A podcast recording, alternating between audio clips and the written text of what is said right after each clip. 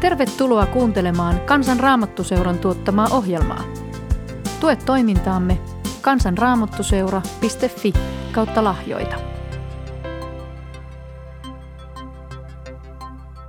Seuraava jakso jakeesta 18 jakeeseen 25 on otsikoitu Luomakunnan toivo, sillä Paavali, joka on puhunut tähän mennessä lain ja armon vastakohdasta ja synnin ja armon ja synnin ja pyhän hengen ja armon ja pyhän hengen vastakohdasta, tuo nyt uuden vastakohdan ja se on kärsimyksen ja toivon vastakohta. Ja mä luen sen tästä näin. Sillä minä päätän, että tämän nykyisen ajan kärsimykset eivät ole verrattavat siihen kirkkauteen, joka on ilmestyvä meihin. Sillä luomakunnan harras ikävöitseminen odottaa Jumalan lasten ilmestymistä, sillä luomakunta on alistettu katoavaisuuden alle, ei omasta tahdostaan, vaan alistajan kuitenkin toivon varaan, koska itse luomakuntakin on tuleva vapautetuksi turmeluksen orjuudesta Jumalan lasten kirkkauden vapauteen. Sillä me tiedämme, että koko luomakunta yhdessä huokaa ja on synnytystuskissa hamaan tähän asti.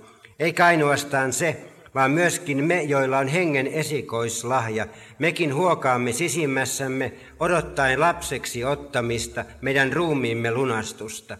Sillä toivossa me olemme pelastetut, mutta toivo, jonka näkee täyttyneen, ei ole mikään toivo. Kuinka kukaan sitä toivoo, minkä näkee. Mutta jos toivomme, mitä emme näe, niin me odotamme sitä kärsivällisyydellä. Paavali laajentaa näkökulman kristityistä ihmisistä koko luomakuntaan. Sillä ihmisen lankeemuksella oli vaikutus koko luomakuntaan.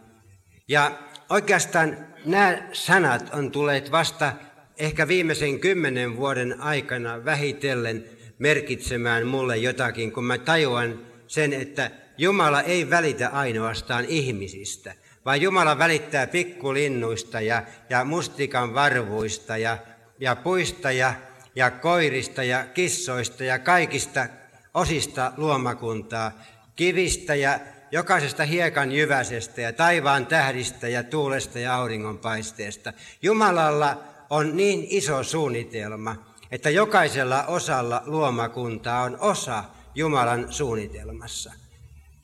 Me nähdään kaikki ihmisen kannalta, me ollaan humanisteja liian helposti ihmiskeskeisiä, joiden mukaan ihminen on kaiken mitta.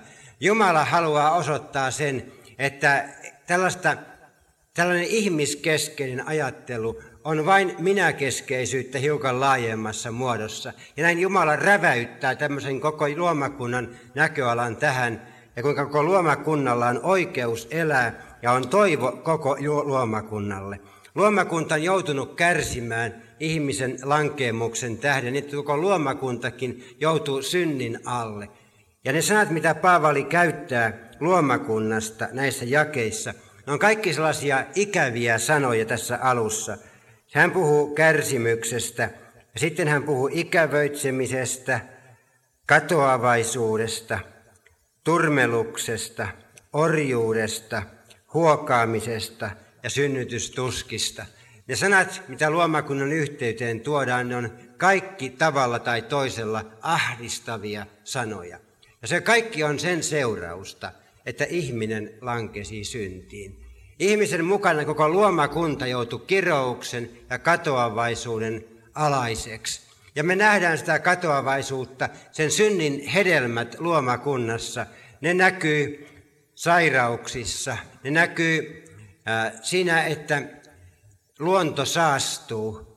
Se näkyy siinä, että meret ei ole enää puhtaita, kaloja kuolee, Itämeri on kuoleman sairas. Se näkyy siinä, että Tsernobylista lähtee radioaktiiviset pilvet liikkeelle, tehtaiden piiput syöksee kuolemaa, jonakin aamuna lintujen laulu ei enää kuulu ja niin edespäin ja niin edespäin. Koko luomakunta, se voihkii tällaisessa katoavaisuuden orjuudessa. Sielläkin on kuolema, eikä vain ihmisillä. Siellä on olemassaolon taistelu, jossa vahvemmat syö ja sortaa heikompia. Sielläkin on kärsimystä, ei vain ihmisellä. Tämä on se lähtökohta, josta Paavali lähtee selvittämään. Ja se kysymys on tullut hänen mieleensä, että mä oon puhunut Jumalan lasten pelastuksesta. Onko luomakunnalla kokonaisuudessaan, niillä mustikan varvuilla ja kissoilla ja, ja taivaan tähdillä ja kivillä minkäänlaista toivoa? Ja silloin Paavali ottaa esille sen, kuinka tämä ihmisen keskuudessa koettu pelastus, Jumalan lapseksi tuleminen, se merkitsee kirkastumista ja toivoa koko luomakunnalle. Ja 21, koska itse luomakuntakin on tuleva vapautetuksi turmeluksen orjuudesta Jumalan lasten kirkkauden vapauteen.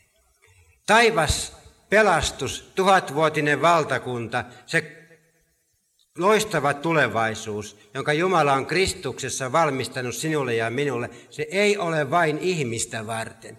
Ja minusta on valtavan hienoa ajatella sitä, että Jumala, joka loi paratiisin kerran, se kadotetun paratiisin, joka katosi ihmisen lankemuksen tähden, on palauttava kerran koko luomakunnan uudeksi paratiisiksi. Se on sen tuhatvuotisen valtakunnan sanoma ilmestyskirjan 20. luvussa, kun siinä kerrotaan, että tämän maan päälle kerran Kristus perustaa sen paratiisin uudestaan.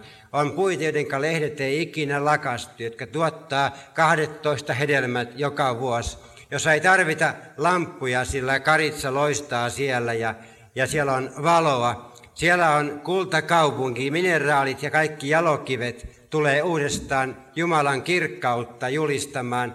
Ja siellä, niin kuin Jesajan kirjan 11. luvussa kerrotaan, siellä käy petoeläimet ja karitsat yhdessä laitumella.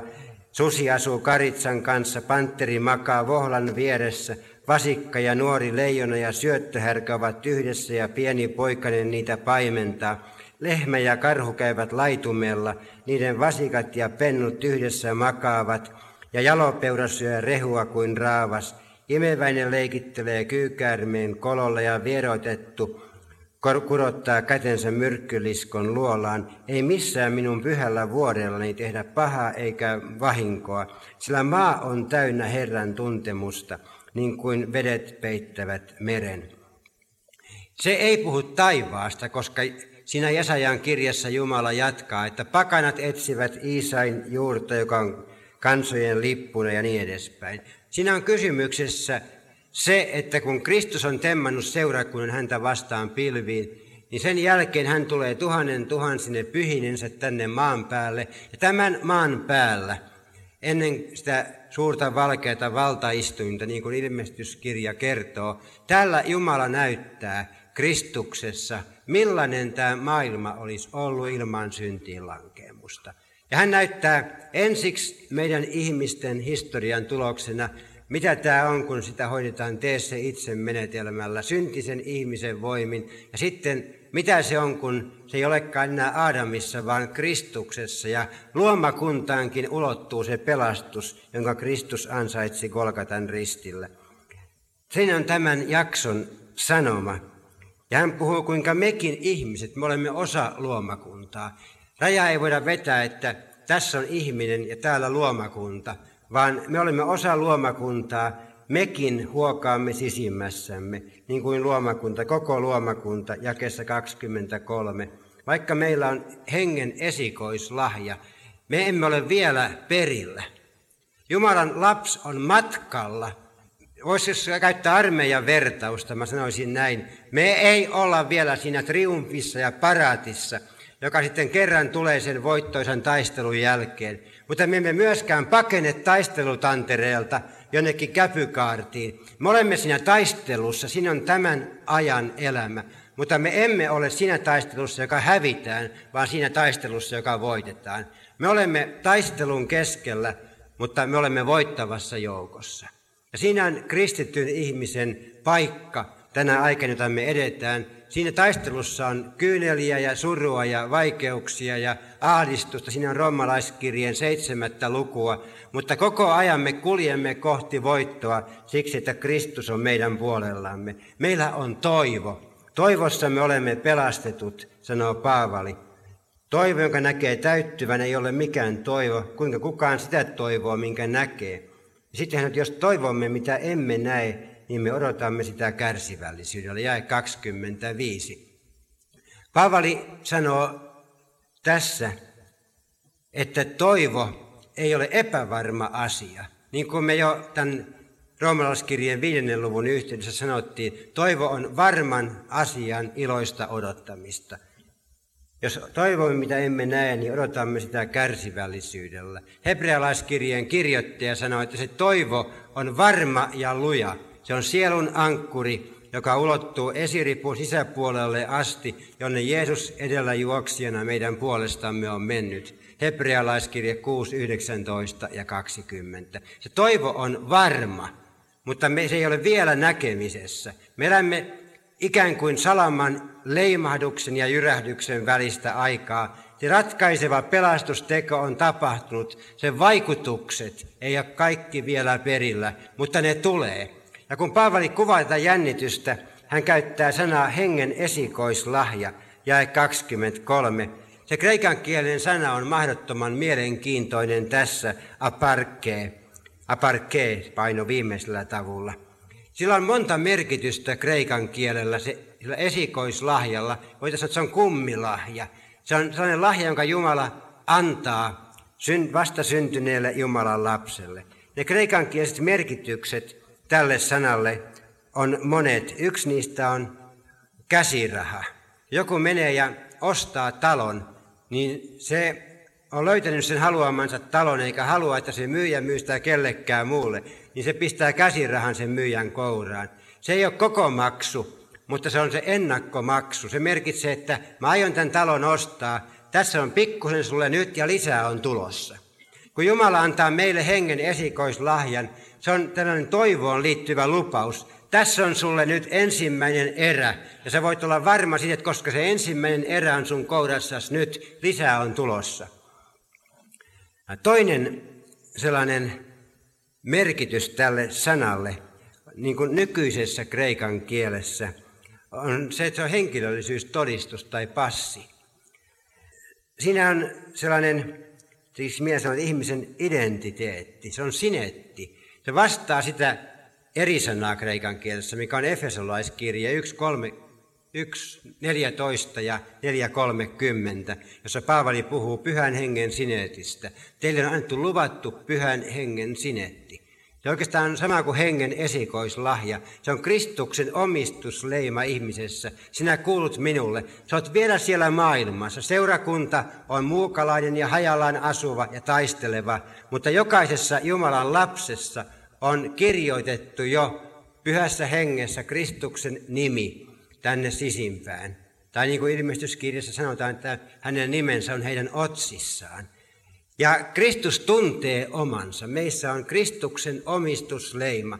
Ja kun Kristus tulee ja tempaa seurakunnan häntä vastaan pilviin jonakin päivänä, yhtään niistä, joille tämä hengen esikoislahja on annettu, ei unohdeta. Meillä on passi taivaaseen, passi ensimmäiseen ylösnousemukseen, jos Kristus on meille hengen esikoislahjan antanut.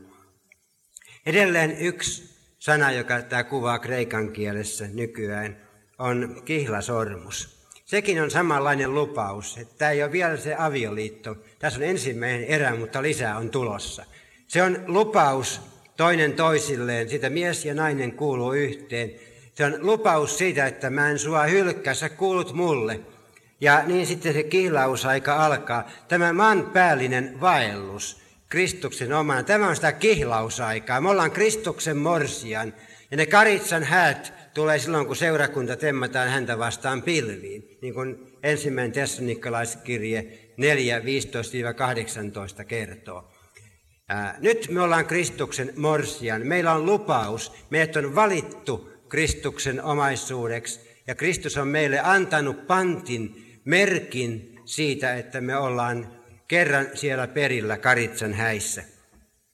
Ja vielä neljäs merkitys tuolle sanalle aparke on se, että sitä käytettiin Septuagintassa, eli vanhan testamentin kreikkalaisessa käännöksessä uutisista, viljan uutisista.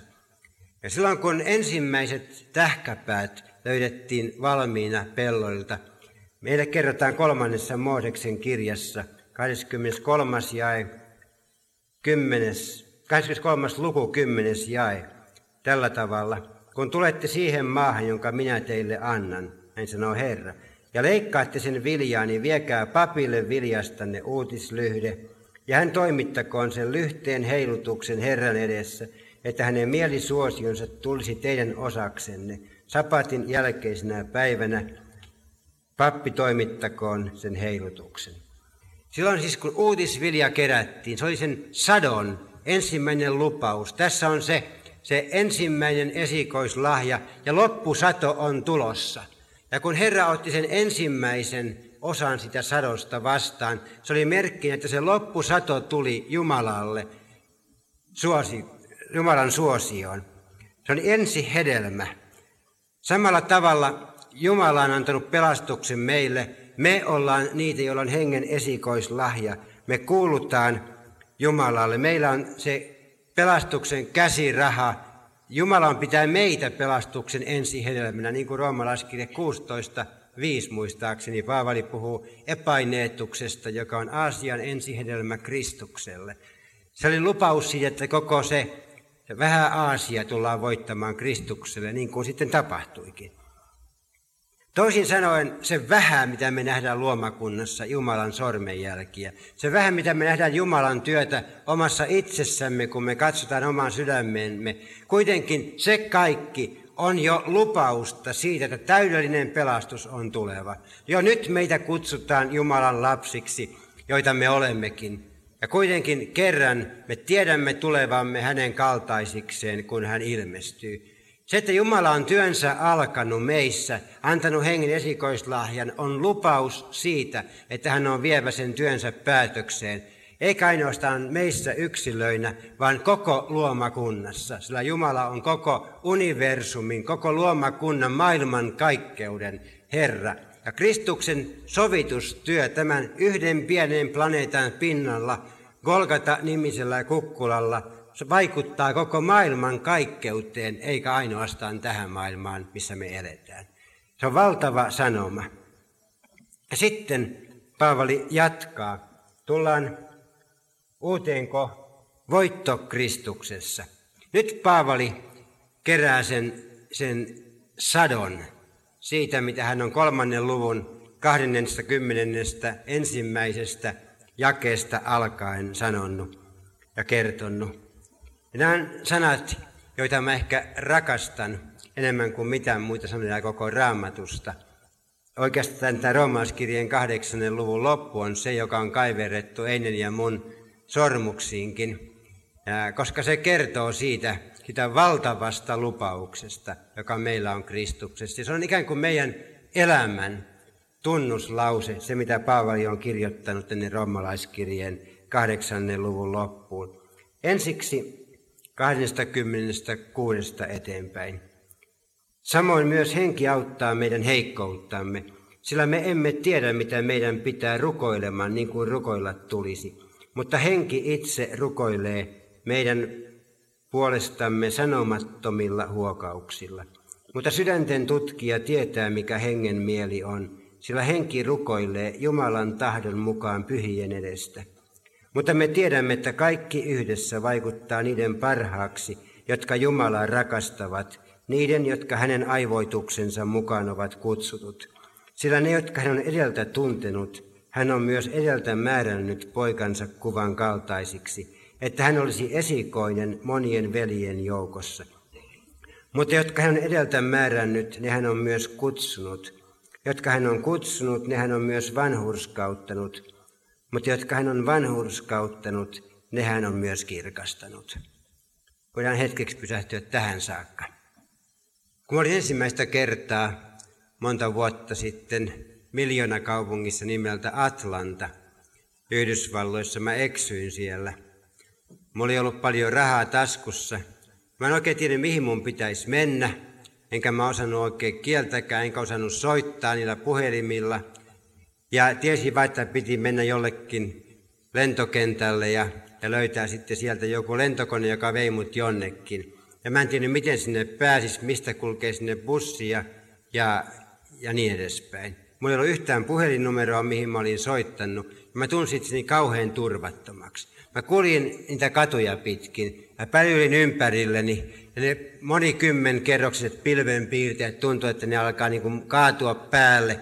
Ja mä koin hirveätä klaustrofobiaa niiden keskellä. Ja kaikki ihmiset näytti muukalaisilta ja vihamielisiltä, vaikka minähän siellä olin muukalainen eikä ne.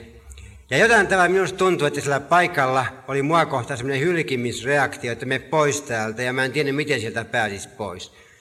Ja siinä semmoisessa ahdistuneisuudessa, joka mulla oli, ja turvattomuudessa, mä sitten aloin lukea. Mä olin just opetellut ulkoon tämän roomalaiskirjeen kahdeksannen luvun, ja sieltä mä aloin, että henki auttaa meidän heikkouttamme. Se alkoi niin kuin mun tasoltani. Ja sitten se tajusin, kuinka se koko luku siitä askel askeleelta mun heikkouteni tasolta vie semmoisen valtavaan triumfiin. Mä tajusin, että henki rukoilee mun puolestani ja alkoi tuntua hiukan turvallisemmalta ja rauhallisemmalta se olo. Sitten mä tulin siihen, että jos Jumala on meidän puolellamme, kuka voi olla meitä vastaan? Ja katso, ne pilvenpiirteetkin meni heti ojennukseen. Ja vähän eteenpäin menin siitä, että kuka voi syyttää Jumalan valittuja. Jumala on se, joka vanhurskauttaa. Ja ihmiset rupes näyttämään ystävällisemmiltä. Sitten kuka voi tuomita kadotukseen? Kristus Jeesus on se, joka on kuollut, onpa vielä herätettykin. Ja ihmiset hymyili. Ja kun mä tulin niihin viimeisiin jakeisiin, että minä olen varma siitä, että ei kuolema eikä elämä, ei enkeitä eikä henkivalta eikä mikään muu voi mua erottaa Jumalan rakkaudesta, niin koko maailma hymyili. Ja mä tajusin Jumalan sanan voiman mun sisimmässäni, kuinka se panee mun kieroutuneen ja vääristyneen näkökulman koko elämästä oikeisiin puitteisiin. Ja se lähti siitä, että pyhä henki auttaa meidän heikkouttamme. Hän on meidän kanssa, meidän tasolla. Hän on siellä, missä me ollaan, eikä siellä, missä meidän pitäisi olla omasta mielestämme. Ja hän rukoilee sanomattomilla huokauksilla. Mä tykkään noista sanoista, tai tuosta sanasta sanomaton. Sillä on semmoinenkin taso, millä ihminen on yhteydessä Jumalaan pyhän hengen välityksellä, jossa sanat eivät riitä kertomaan. Ihminen on Jumalan edessä niin lähellä Jumalan sydäntä, heikkoudessaankin, ei tarvitse pitää järkeviä esitelmiä, täydellisiä lauseita, hienoja ilmaisuja, vaan siellä koetaan Jumalan sydämen syke. Siellä koetaan Jumalan rakkauden lämpö ja se turvallisuus. Ja sitähän rukous on. Silloin kun mä oikein lähellä on Jumalaa ja rukoilen, niin en mä usko, että mä puhun täydellisiä lauseita, Joskus, joskus mä en saa sanoa oikeastaan mitään, mä vaan olen siinä, niin kuin käärittynä Jumalan rakkauden pumpuliin. Ja mä koen sen Jumalan todellisuuden. Et se on sitä, että pyhä henki ilman sanojakin rukoilee. Sydänten tutkija, siis Jumala, tietää, mikä hengenmieli on. Siis Jumala tietää, mitä pyhä henki ajattelee. Sitten henki rukoilee Jumalan tahdon mukaan. Siis henki tietää, mitä Jumala ajattelee. Siinä on täydellinen yhteys. Pyhä henki ei koskaan rukoile Jumalan tahtoa vastaan ja pyhä henki saa mun elämäni ojentumaan Jumalan tahdon mukaiseksi. Ja sitten lopputulos tästä, minkä Paavali sanoo, on se, että me tiedämme, että kaikki yhdessä vaikuttaa niiden parhaaksi, jotka Jumalaa rakastavat niiden, jotka hänen aivoituksensa mukaan ovat kutsutut. Siinä on Jumalan suunnitelma meitä varten, ja vääjäämättömästi kaikki menee kohti Jumalan päämäärää. Jumala on suuri. Me ei meidän elämässä aina nähdä, että Jumalan suunnitelmat toteutuu. Me ollaan sellaisia pieniä muurahaisia sanankulman karkealla tiiliseinällä – ja kun hänen muurahainen kulkee päämäärää kohti, jota valkoista tiiliseinää pitkin, niin sille tulee mutkia matkan, noita koloja tiilirivien välissä ja tiiliä, jotka on muutaman sentin ulkona tuosta normaalista seinäpinnasta. Ja jossakin vaiheessa se muurahaisen kulku saattaa olla 90 astetta äh, poispäin tai sitä ulospäin siitä varsinaisesta päämäärästä. Mutta kummasti muurahainen osaa mennä sitä oikeaa päämäärää kohti, vaikka noiden pinnan epätasaisuuksien takia se poikkeaa sitä kulkusuunnasta, joka olisi viivasuora kohti päämääränsä. Muurahaisella on kyky, vaisto, joka auttaa sitä olemaan hukkaamatta päämääränsä. Ihmisen elämässä tapahtuu asioita, joissa mennään aivan kohti suoraan sitä vastaan, mikä se päämäärä näyttää olevan. Ja me ei ymmärretä, miksi niitä tulee, niitä murhenäytelmiä, vaikeuksia, syntiä, kuolemaa, ristiriitoja, ihmissuhdeongelmia, masennusta, kaikkea tätä. Ja joskus tuntuu siltä, että kristillinen elämä on semmoista vuoristorataa, että siinä on ihan masennuksen monttuja. Välillä päästään halleluja kukkulalle, mutta aina sitten se menee niin kuin vuoristoratake, että se, se päättyy sinne alas. Ja meillä on semmoinen pelko, että tuleeko tästä yhtään mitään. Taikka sitten meillä on semmoinen tuntu, että ei me jakseta. Mikä järkeä tässä kaikella on, kun uskon elämä on se, että mennään kolme askelta eteen ja sitten täytyy ottaa kaksi askelta taakse ja joskus vain kaksi askelta eteen ja kolme taakse. Ja tuntuu, että pääsenkö mä koskaan sillä tavalla perille. Nyt Paavali sanoo, että lopputulos on se, että Jumala näkee sen päämäärän. Ja ne tiilisen epätasaisuudet, jotka saa meidät näennäisesti poikkeamaan suunnasta, niin ne on vain välivaiheita sillä matkalla. Se yleissuunta säilyy. Kaikki yhdessä vaikuttaa niiden parhaaksi, jotka Jumalaa rakastavat, niiden, jotka hänen aivoituksensa, siis Jumalan suunnitelman mukaan on kutsuttu. Ja sitten kun Paavali havainnollistaa tätä, hän piirtää sen, sen viiden verbin ketjun. Jakeessa 29 ja 30. Sillä ne, jotka hän on edeltä tuntenut, hän on myös edeltä määrännyt poikansa kuvan kaltaisiksi, että hän olisi esikoinen monien veljen joukossa. Mutta jotka hän on edeltä määrännyt, ne hän on myös kutsunut. Ja jotka hän on kutsunut, ne hän on myös vanhurskauttanut. Mutta jotka hän on vanhurskauttanut, ne hän on myös kirkastanut. Hyvin merkillinen tapa ilmaista tämä asia. Sillä itse asiassa Paavali puhuu koko ajan menneen ajan aikamuodossa, kreikan kielen aoristissa, joka on sellainen hetkellinen tapahtuma, kertakaikkinen tapahtuma. Se tapahtuu nyt ja sitten se on ohi. Se ei enää muutu, se ei ole prosessi, vaan projekti, joka on ohi. Ja nyt, kun Paavali puhuu näin, niin meistä tuntuu, että tässä pitäisi käyttää kolmea aikamuotoa eikä yhtä. Siinä pitäisi olla edeltä tunteminen ja edeltä määrääminen menneen ajan aikamuodossa. Se tapahtui jo ennen maailman perustamista. Sitten pitäisi olla kutsuminen ja vanhurskauttaminen jossakin presenssissä tämän ajan aikamuodossa, koska se koskee tätä elämän aikaa, mitä me eletään nyt. Ja sitten se kirkastaminen, se pitäisi kuulua tulevaisuuteen. Ja kuitenkin Paavali puhuu tämän kaiken niin kuin se jo olisi tapahtunut. Ilmeisesti Paavali puhui, ajattelisin hebrean kielellä. Ja hebrean kielellä on sellainen ilmaisu, jota voidaan kutsua profetaaliseksi äh, imperfektiksi, jossa Jumala vanhassa testamentissa puhuu joskus tulevista tapahtumista menneen ajan aikamuodossa osoittaakseen, että tämä asia, joka nyt luvataan, on niin varma niin kuin se jo olisi tapahtunut. Jumala puhuu siinä omasta näkökulmastaan käsin, eikä ihmisen näkökulmasta käsin. Meille ihmisille aika on ikään kuin tällainen suora. Siinä on yksi ulottuvaisuus ainoastaan. Se alkaa jostakin täältä esimerkiksi meidän elämä. Sitten Tuossa me mentiin kouluun vähän matkan päässä. Tuossa ehkä joku tuli uskoon. Tuossa meni naimisiin ja tuossa se on sanan kulmassa tänä iltana. Tuossa se tulee menemään eläkkeelle ja tuossa se ehkä kuolee.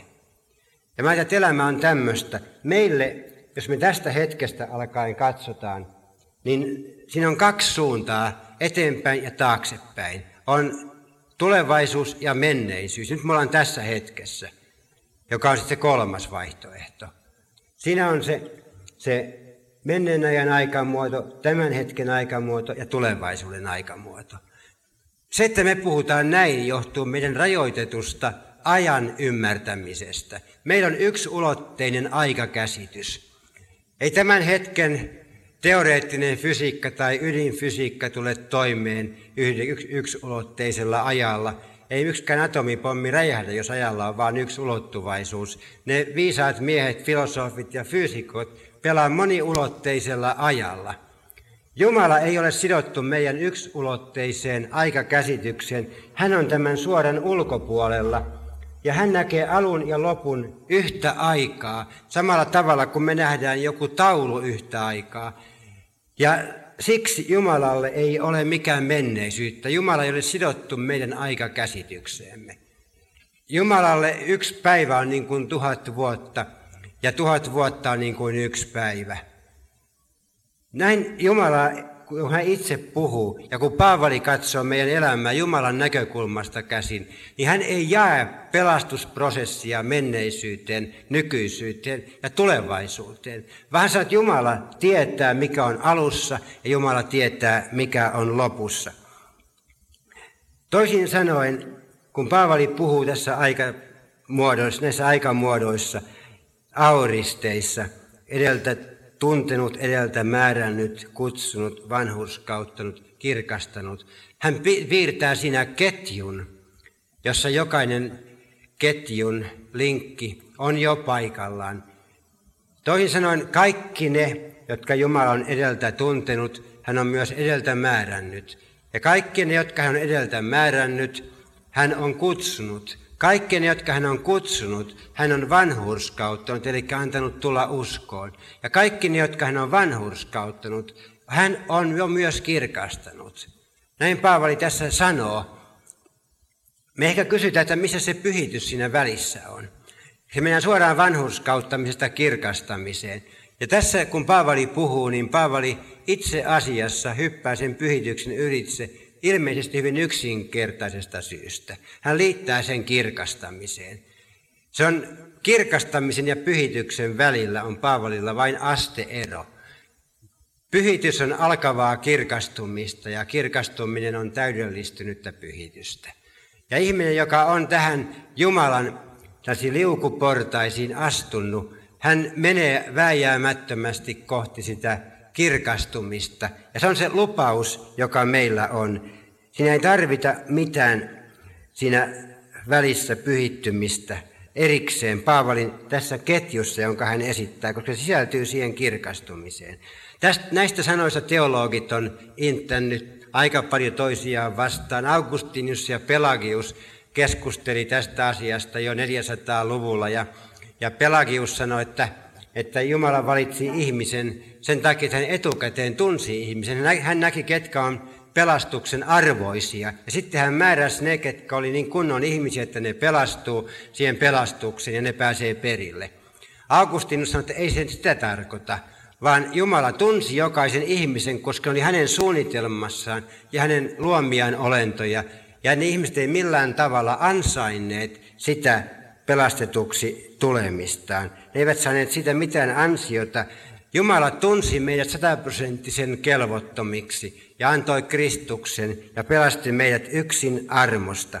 Mä tulen puhumaan tästä asiasta paljon lisää, mutta jos haluat lisää raamatun materiaalia juuri tästä Jumalan työn jatkuvuudesta ja uskollisuudesta, niin yksi niistä raamatun kohdista, jonka mä haluaisin ottaa tähän mukaan, on Johanneksen kuudennessa luvussa – Mä kerroin jonakin iltana täällä, kuinka mä sain tulla uskoon, ja mun semmoinen avainraamatun kohta oli Johannes 6.37, jossa Jeesus sanoo, sitä, joka minun tykköni tulee, minä en heitä ulos. Ja se oli mulle sellainen kallis raamatun sana, johon mä takerruin niin kuin hukkuva oljun, oljen korteen vaikeinakin aikoina. Ja mä ajattelin, että mä olen tullut Jeesuksen tykö. Ja Jeesus ei ole heittänyt mua ulos. Siis mä saan olla Jumalan lapsi tässä ja nyt. Mutta se oli vain niin sitä hetkeä varten. Sitten kerran Jumala sanoi mulle, että kuule Kalevi, ootko koskaan ajatellut tätä sanaa? Ennenkin sanottiin raamatussa jotakin ja sen jälkeen Jeesus sanoi jotakin. Ja sitten mä luin sen jakeen alusta asti ja siinä sanotaan tällä tavalla. Kaikki, minkä isä antaa minulle, tulee minun tyköni ja sitä, joka minun tyköni tulee, minä en heitä ulos.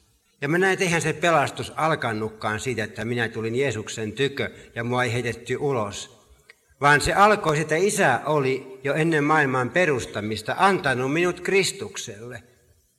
Ja sitten kaikki ne, jotka on annettu Kristukselle, tulee hänen tykönsä. Kaikki, minkä isä antaa minulle, tulee minun tyköni. Ja sitä, joka minun tyköni tulee, minä en heitä ulos, sanoi Jeesus. Ja sitten hän jatkaa jakeessa 39 ja 40 näin. Ja minun lähettäjäni tahto, siis Jumalan tahto on se, että minä kaikista niistä, jotka hän on minulle antanut, en kadota yhtäkään, vaan herätän heidät viimeisenä päivänä. Sillä minun isäni tahto on se, että jokaisella, joka näkee pojan ja uskoo häneen, on iankaikkinen elämä, ja minä herätän hänet viimeisenä päivänä. Ja siinä nyt Jeesus veti sen linjan siihen tulevaisuuteen, aivan samoin kuin Paavali, että kaikista niistä, jotka hän on minulle antanut, eli niistä, jotka tulee minun tyköni ja niistä, jotka minä en heitä ulos, niistä minä en kadota yhtäkään, vaan herätän hänet viimeisenä päivänä. Ja silloin mä sain luottamuksen turvallisuuteen tulevaisuutta kohti. Mä näin, että pelastus ei ollut tilapäispelastus, vaan pysyvä pelastus. Jumala ei ollut sattumalta löytänyt mitään. Ei Jumalalla ole sattumaa. Hän on kaikki tietävä ja kaikki valtias. Ja maailman alusta saakka koko ihmiskunnan historian ja mun pelastukseni nyörit oli ollut tiukasti hänen hyppysissään. Edes syntiin lankemus ei saanut niitä sekaisin, vaan hänellä oli suunnitelma, jonka hän vääjäämättömästi on vienyt tähän hetkeen saakka ja vie tästä hetkestä eteenpäin. Ja minä saan levätä siinä ja rentoutua siinä tiedossa, että hän osaa hommansa. Ja kuulkaa, tässä on se, mitä Paavali sanoi, että Jumala osaa hommansa. Jumala on suuri Jumala. Ja hän on niin suuri, että heikon ja huonon ihmisen heikkous ja huonous ei hänen suuruuttaan ja voimakkuuttaan pysty kumoamaan. Sitten mikä on se johtopäätös tästä? Paavali esittää viisi kysymystä ja antaa viisi vastausta. Ensimmäinen, että mitä nyt sitten tähän sanotaan? Mitä me siis tähän sanomme? Jää 31. Ja vastaus on hyvin selvä, vaikka hän tuleekin kysymyksen muodossa. Jos Jumala on meidän puolellamme, kuka voi olla meitä vastaan? Toisin sanoen, me saadaan levätä tässä, ei meillä ole siihen mitään sanottavaa. Jumala on hommansa näin tehnyt, hän on rakkaudestaan ja armostaan meidät pelastanut, me voidaan kiittää hänet. Ja toi kysymys, jos Jumala on meidän puolellamme, kuka voi olla meitä vastaan, sisältää itse asiassa vastauksen jo. Se on teoreettinen kysymys. Ei kukaan voi olla meitä vastaan. Maailmassa ei ole voimaa, joka Jumalan päihittäisi. Ja hän sanoo tällä tavalla Jumalasta, esittää seuraavan kysymyksen. Kuinka hän ei lahjoittaisi meille kaikkea muutakin hänen kansansa? Hän, joka ei säästynyt omaa poikaansakaan, vaan antoi hänet alttiiksi kaikkien meidän edestämme, kuinka hän ei lahjoittaisi meille kaikkea muutakin hänen kansansa. Jos Jumala on niin hyvä, että on antanut Jeesuksen, niin ei hän voi kieltää sulta mitään hyvää. Jos Jumala on jo kaikkensa antanut, suurimman mahdollisen uhrin, kuinka hän olisi pihi pikkuasioissa? Jos hän on antanut sulle valtavan perinnön, niin totta kai hän antaa sulle taskurahaakin. Jumala on valmis antamaan enemmän kuin me pystytään anomaan tai ymmärtämään, sanoo Paavali Filippiläiskirjeessä. Sitten taas seuraava valtava kysymys. Kuka voi syyttää Jumalan valittuja? Ja vastaus yksinkertainen ja naseva. Jumala on se, joka vanhuskauttaa. Kaksi oikeustermiä, syyttäminen ja syyttömäksi julistaminen, eli vanhuskauttaminen. Sä olet oikeudessa, kuka voi sinua syyttää? Sillä Jumala, tuomari, julistaa sinut syyttömäksi. Jos olet raastuvassa ja sinut julistaa syyttömäksi oikeudenkäynnissä, joku voi vedota hovioikeuteen tai korkeimpaan. Jumalan tuomioistuimesta ei voi vedota mihinkään. Jumalan päätös on lopullinen. Ei ole voimaa, joka Jumalan syyttömäksi julistamasta ihmisestä voisi tehdä syyllisen. Seuraava kysymys. Kuka voi tuomita kadotukseen? Kristus Jeesus on se, joka on kuollut, onpa vielä herätettykin. Ja hän on Jumalan oikealla puolella, ja hän myös rukoilee meidän edestämme. Kuka voi tuomita kadotukseen? Ja vastaus jälleen, ei kukaan. Sillä Kristus Jeesus on mun puolustusasianajajani Jumalan edessä.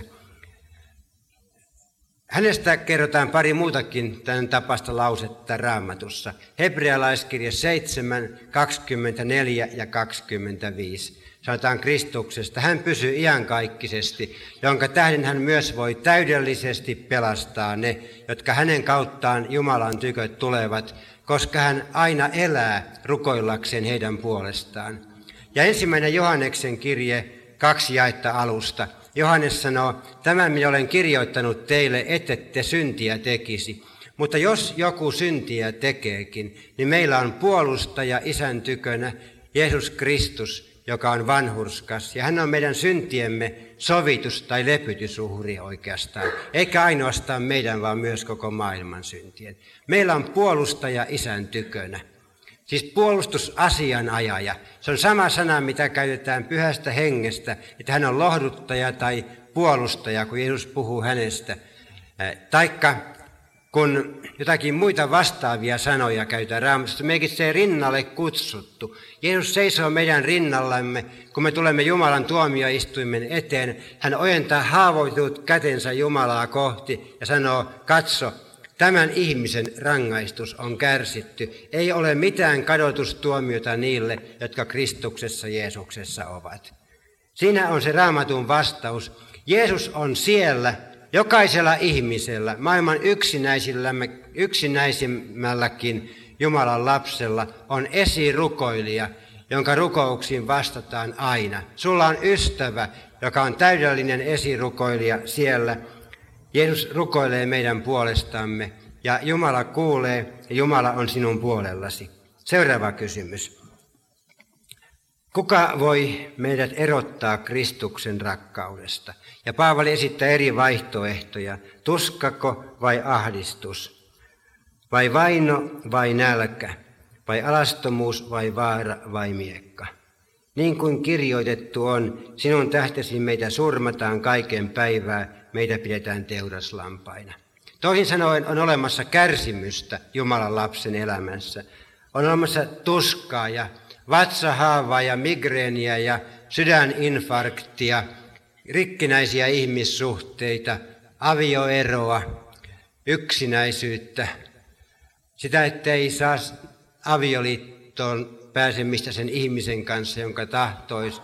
Maailmassa on ahdistuneisuutta ja kristittyjen vainoja, väärin ymmärretyksi tulemista, nälän hätää, kuolemaa, marttyrikuolemaakin, siihen viittaa toi miekka ja niin edespäin. Kaikkea tätä ahdistusta. Paavali kuvaa oman elämänsä ahdistuksia toisin korintolaiskirjan 11. luvussa. Se on sydäntä särkevää luettavaa. Tätä on. Sitten kuitenkin se tämän luvun 18 jae on totta kun Paavali sanoi, että sillä minä päätän, ettei tämän nykyisen ajan kärsimykset ole verrattavat siihen kirkkauteen, joka on ilmestyvä meihin. Se kärsimys on taas se köli, joka pitää paatin pystyssä, ja kirkkaus on ne purjeet, jotka se voidaan nostaa. Mitä syvemmälle se köli menee, sitä enemmän voidaan purjeita nostaa ylös. Mutta näissä kaikissa, siis näissä ahdistuksissa ja niiden keskellä, me saamme jalon voiton hänen kauttansa, joka meitä on rakastanut. Se kreikankielinen verbi hypernikomen merkitsee se, että me ollaan enemmän kuin voittajia. Me ollaan supervoittajia. Nikomen merkitsee voittaja, siinä on se hyper siinä edessä vielä, joka tarkoittaa, että me ollaan enemmän kuin vallottajia tai voittajia. Me ollaan jo itse asiassa sittenkin siinä triumfissa, meidän sydän on siellä, sydän taivaassa ja käsi aurassa, niin kuin vanhat rukoilivaiset sanoo. Meidän sydän on siellä jo, me saadaan nyt jo kuulla niitä ylistysvirsiä taivaasta tässä ajassa. Ja kuitenkin meidän jalat on tämän pallon pinnalla. Näissä kaikissa, siis niissä kärsimyksissä ja ahdistuksissa, missä me eletään, me ollaan kuitenkin jo sen jalon voiton omistajia. Me ollaan ei paraatissa eikä rintamakarkureina. Me ollaan siinä taistelussa, mutta me ollaan siinä voitettavassa taistelussa, voittavassa joukossa. Ja peruste siihen, ja vastaus siihen kysymykseen, kuka voi meidät erottaa Kristuksen rakkaudesta, on sitten tämän Paavalin roomalaiskirje nimisen oratorion halleluja-kuoro. Sillä minä olen varma siitä, ettei kuolema eikä elämä, ei enkelit eikä henkivallat, ei nykyiset eikä tulevaiset, ei voimat, ei korkeus eikä syvyys eikä mikään muu luotu voi meitä erottaa Jumalan rakkaudesta, joka on Kristuksessa, Jeesuksessa, meidän Herrassamme. Toisin sanoen ei ole mitään voimaa, joka Jumalan lapsen, Jumalan rakkaudesta erottaisi. Me saadaan levätä siinä armossa ja voiton tietoisuudessa.